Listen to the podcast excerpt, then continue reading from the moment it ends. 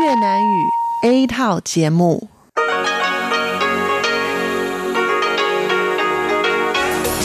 Đây là Đài Phát thanh Quốc tế Đài Loan RTI.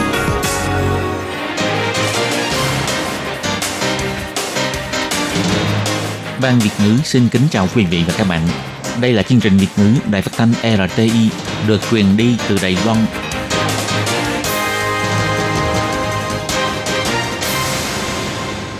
Tường Vi xin chào quý vị và các bạn. Chào mừng các bạn đến với chương trình phát thanh Việt ngữ Đài RTI. Các bạn thân mến, hôm nay là Chủ nhật, ngày 26 tháng 7 năm 2020, tức là mùng 6 tháng 6 âm lịch năm canh tí. Chương trình Việt ngữ của Đài RTI hôm nay sẽ được mở đầu bằng bản tin quan trọng trong tuần. Tiếp theo là các chuyên mục Tủ kính sinh hoạt, góc giáo dục và cuối cùng sẽ được khép lại bằng chuyên mục nhịp cầu giao lưu do Tường Vi và Tố Kim cùng thực hiện. Trước tiên, xin mời quý vị và các bạn cùng theo dõi nội dung tóm lược của bản tin quan trọng trong tuần. Thành lập Hội nghị sĩ hữu nghị Đài Loan và Mỹ Bà Tiêu Mỹ Cẩm cho biết hy vọng có thể làm hậu thuẫn cho mối quan hệ giữa Đài Loan và Mỹ. Ban chấp hành Liên hoan phim Kim Mã hợp tác với công ty sản xuất vật liệu y tế Trung Quốc đưa ra loại khẩu trang phiên bản giới hạn.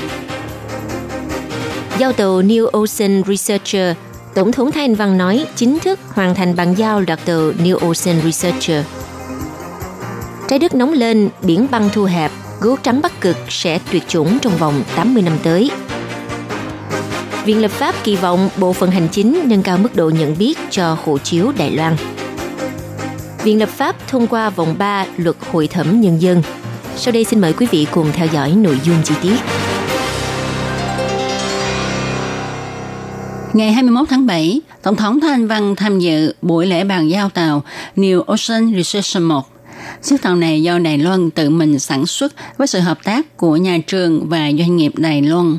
Đây là mốc lịch sử cho ngành chế tạo tàu thuyền Đài Loan. Hiện tại, tàu New Ocean Research 1 New Ocean Research 2 và New Ocean Research 3 đã được bàn giao xong. Để cải thiện môi trường nghiên cứu hải dương của Đài Loan, Bộ Khoa học đã thúc đẩy nghiên cứu đổi mới tàu thuyền, cho đóng ba chiếc tàu nghiên cứu mới.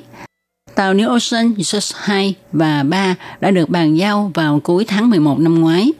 Tàu New Ocean Research 1 cũng đã đóng xong và hôm nay xưởng đóng tàu đã làm lễ bàn giao chiếc tàu này. Tàu có trọng tải toàn phần là 2.155 tấn, có thể chở 47 người và chứa được số xăng dầu cùng thức ăn dự trữ cho 40 ngày khi tàu nghiên cứu ngoài khơi xa. Tàu New Ocean Research 1 là tàu duy nhất trong ba chiếc tàu loại này có trang bị đài khí tượng, có thể thu thập thông tin khí tượng truyền về cho Cục Khí tượng – Đồng thời, có hai tổ máy có thể chụp địa hình dưới đáy biển với kỹ thuật 3D một cách nhanh chóng. Bộ trưởng Ngô Chánh Trung, Bộ Khoa học cho biết, hiện tại đã xây dựng xong diễn đàn nghiên cứu. Năm ngoái, tàu New Ocean Research 2 và 3 đã được bàn giao. Viện Nghiên cứu Quốc gia còn có tàu Reagan, nay lại thêm tàu New Ocean Research 1. Bốn chiếc tàu này sẽ mở trang sử mới cho việc nghiên cứu biển trong thập niên tới của Đài Loan. Theo một nghiên cứu được đăng tải trên tạp chí chuyên về biến đổi khí hậu ngày 20 tháng 7 cho rằng, biến đổi khí hậu đã khiến cho gấu trắng Bắc Cực khó kiếm được thức ăn, chúng bị đói chết. Dự đoán trong vòng 80 năm, gấu trắng Bắc Cực có thể sẽ bị tuyệt chủng. Nghiên cứu cho rằng có một số gấu trắng Bắc Cực ở một số nơi đã lâm vào vòng tuần hoàn xấu. Diện tích biển băng thu hẹp khiến cho thời gian gấu Bắc cực săn hải cẩu bị rút ngắn lại.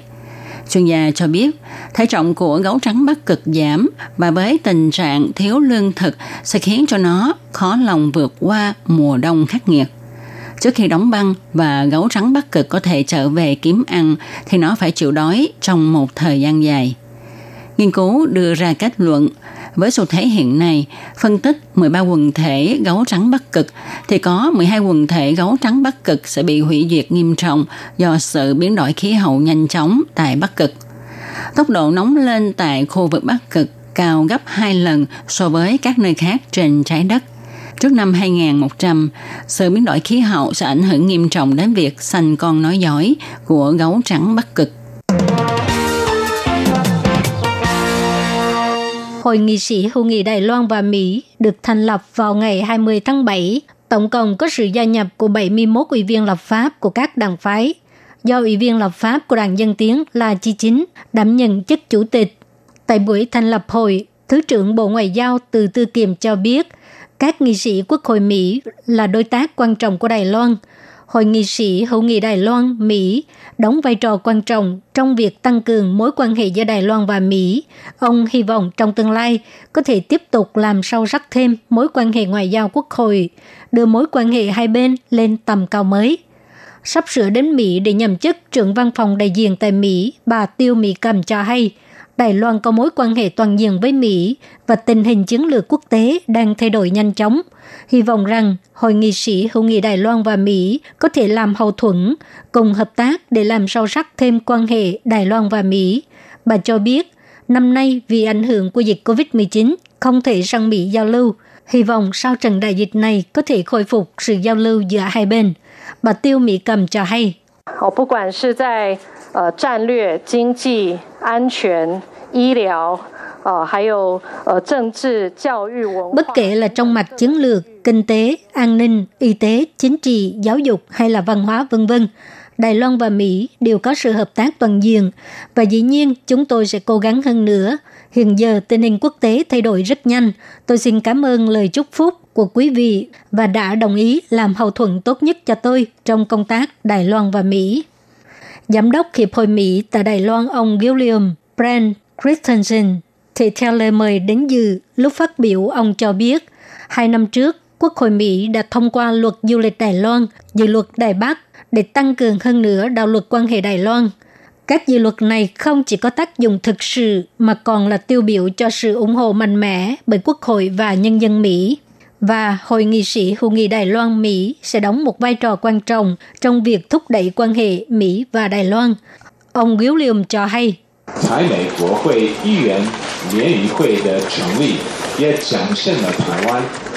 Sự thành lập của Hội nghị sĩ Hữu nghị Đài Loan và Mỹ cũng cho thấy thiện chí của những người trong mọi tầng lớp của Đài Loan đối với Mỹ và đây là điều mà cá nhân tôi đã trải nghiệm trong mười mấy năm qua. Khẩu trang của công ty sản xuất vật liệu y tế Trung Quốc của Đài Loan, gọi tắt CSD, rất hot và đã giành được sự chú ý của Ban chấp hành Liên hoan phim Kim Mã. Ngày 20 tháng 7, Ban chấp hành Liên hoan phim Kim Mã tuyên bố sẽ hợp tác với công ty sản xuất vật liệu y tế Trung Quốc đưa ra hai loại khẩu trang phiên bản giới hạn mang tên Kim Mã và CSD. Khẩu trang được thiết kế với màu nền là màu đen điềm tĩnh, kết hợp với logo vàng kim của Kim Mã và các khối màu đặc biệt như là xanh lá cây, tím, cam, đỏ, vàng và xanh dương, cũng tượng trưng cho tinh thần sáng tạo độc đáo của các nhà làm phim.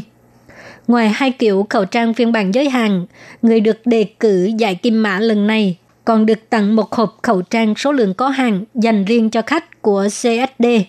Thông tin về việc bán loại khẩu trang kim mã CSD này sẽ được tuyên bố vào tháng 10. Các hoạt động đăng ký tham gia giải kim mã lần thứ 57 sẽ được kết thúc vào ngày 31 tháng 7. Trong thời gian qua, Đài Loan rất tích cực quyên tặng khẩu trang, hỗ trợ các nước trên thế giới cùng chống lại dịch bệnh COVID-19. Tuy nhiên, do hãng máy bay China Airlines của Đài Loan trên thân máy bay gắn chữ thương hiệu China Airlines, vì thế nhiều lần bị lầm tưởng là hãng máy bay của Trung Quốc. Chính vì thế, đảng sức mạnh thời đại và đảng Dương Tiến phân biệt đề xuất yêu cầu hãng hàng không China Airlines đổi tên thương hiệu để nâng cao mức độ nhận biết quốc tế. Ngày 22 tháng 7, trong cuộc họp lâm thời, Viện Lập pháp đã biểu quyết thông qua phiên bản dự thảo thay đổi tên hãng hàng không China Airlines do đảng Dân Tiến đề xuất. Yêu cầu Bộ Giao thông tích cực nghiên cứu và đề xuất các chính sách có liên quan để nâng cao sự nhận biết quốc tế của China Airlines, tránh tình trạng bị nhầm lẫn với hãng hàng không quốc tịch Trung Quốc. Thiết kế lại tạo hình trên mặt ngoài thân máy bay dựa trên cơ sở không xâm phạm và thay đổi đàm phán thương quyền vận tải hàng không quốc tế – chẳng hạn nhấn mạnh cụm từ Taiwan hoặc phương pháp thiết kế mang tính đặc trưng văn hóa Đài Loan. Bộ Giao thông có trách nhiệm mời các đơn vị có liên quan cùng nghiên cứu thảo luận các phương án thay đổi cụm từ tiếng Anh tên thương hiệu của China Airlines và thay đổi tên tiếng Trung của hãng. Người triệu tập đảng sức mạnh thời đại còn đề xuất phương án đính chính tên thương hiệu hãng hàng không China Airlines, hy vọng thông qua biểu quyết của Viện Lập pháp giúp cho thế giới biết được Trung Quốc là Trung Quốc, Đài Loan là Đài Loan. Ngoài ra, Viện Lập pháp cũng biểu quyết thông qua đề xuất của đảng Dân Tiến theo quan điểm thực tế, hộ chiếu là hồ sơ nhận dạng quan trọng đối với công dân Đài Loan khi đi ra nước ngoài. Tuy trên mặt ngoài bìa của hộ chiếu Đài Loan vào năm 2003 có ghi chú thêm cụm từ Taiwan phía sau dòng chữ Republic of China nhằm để phân biệt với Trung Quốc, thế nhưng hộ chiếu Đài Loan vẫn bị nhầm với Trung Quốc. Chính vì thế, cuộc họp Viện Lập pháp đã thông qua đề xuất yêu cầu Bộ phận Hành chính nên nghiên cứu các biện pháp cụ thể trong công tác nâng cao mức độ nhận biết hộ chiếu của Đài Loan – và mức độ nhận biết quốc tế đối với danh từ Taiwan để duy trì sự tôn nghiêm và đảm bảo sự thuận tiện, an toàn du lịch quốc tế cho công dân Đài Loan. Người phát ngôn Viện Hành Chính ông Đinh Di Minh nói,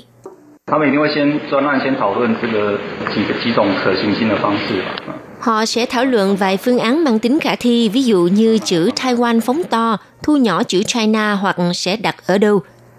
Ông Đinh Di Minh biểu thị, Hiện tại, để mạnh nâng cao mức độ nhận biết Đài Loan là nội dung trọng tâm đang được tiến hành, còn việc thay đổi tên hãng hàng không sẽ chiếu theo quyết định của Viện Lập pháp.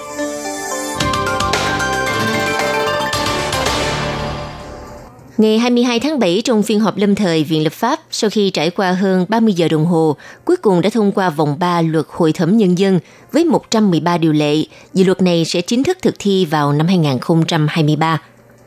Theo các điều lệ được thông qua trong dự luật Hội thẩm Nhân dân, công dân Đài Loan trên 23 tuổi chỉ cần cư trú trên 4 tháng tại khu vực thuộc thẩm quyền của tòa án địa phương là đủ điều kiện được lựa chọn tham gia hội thẩm hoặc dự bị hội thẩm. Đoàn hội thẩm nhân dân sẽ được quyền cùng xét xử và cho ra bản án chung đối với án tù chung thân từ 10 năm trở lên hoặc tội cố ý phạm tội gây chết người. Tuy nhiên, điều lệ liệt kê những đối tượng không được phép tham dự đoàn hội thẩm nhân dân bao gồm tổng thống, phó tổng thống, binh sĩ đang thi hành nghĩa vụ quân sự, cảnh sát, người đã thi đậu chức thẩm phán, bằng luật sư hoặc giáo viên trường công lập, dân lập, học sinh sinh viên, những trường hợp phiên xét xử gây ảnh hưởng nghiêm trọng đến sức khỏe tâm lý. Thẩm phán từng từ chức với lý do không thể hoàn thành tốt nhiệm vụ. Người đang ở vị trí dự bị trở thành thẩm phán, người trên 70 tuổi đều không được phép tham gia đoàn hội thẩm nhân dân – các phiên xét xử sẽ chi trả chi phí đi lại và những chi phí có liên quan khác. Mỗi phiên được nhận lĩnh 3.000 đại tệ một ngày, được đảm bảo nghỉ phép không bị trừ lương, không được phép tiết lộ thông tin cá nhân của người tham gia đoàn hội thẩm nhân dân.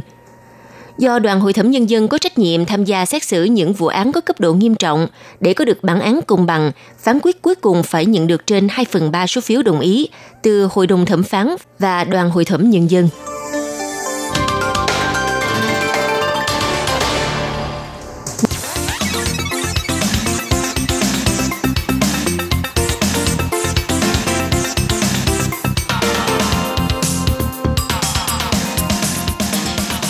Vị và các bạn thân mến, vừa rồi là bản tin quan trọng trong tuần. Xin cảm ơn sự chú ý theo dõi của các bạn. Sau đây xin mời các bạn tiếp tục lắng nghe nội dung còn lại của chương trình phát thanh Việt ngữ Đài RTI vào Chủ nhật hàng tuần.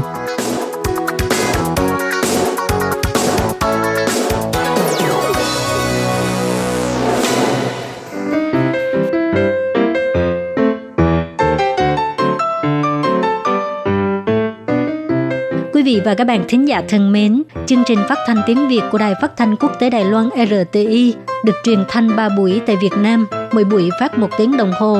Buổi phát chính vào lúc 6 giờ đến 7 giờ tối hàng ngày giờ Việt Nam qua tần số SW 9425 kHz với sóng dài 31 m. Buổi phát lại lần thứ nhất vào hôm sau 9 giờ tới 10 giờ tối qua tần số SW 9625 kHz với sóng dài 31 m bị phát lại lần hai vào sáng hôm sau lúc 6 giờ tới 7 giờ qua tần số SW 9745 kHz với sóng dài 25 m. Ngoài ra tại Đài Loan, ở khu vực Dân Nghĩa, Vân Lâm và Đài Nam có thể đón nghe chương trình của Ban Việt ngữ qua tần số AM 1422 kHz vào lúc 8 giờ tới 9 giờ tối mỗi thứ ba hàng tuần và chương trình sẽ được phát lại vào hôm sau, lúc 9 giờ tới 10 giờ sáng. Sau đây xin mời quý vị và các bạn tiếp tục đón nghe nội dung chương trình hôm nay.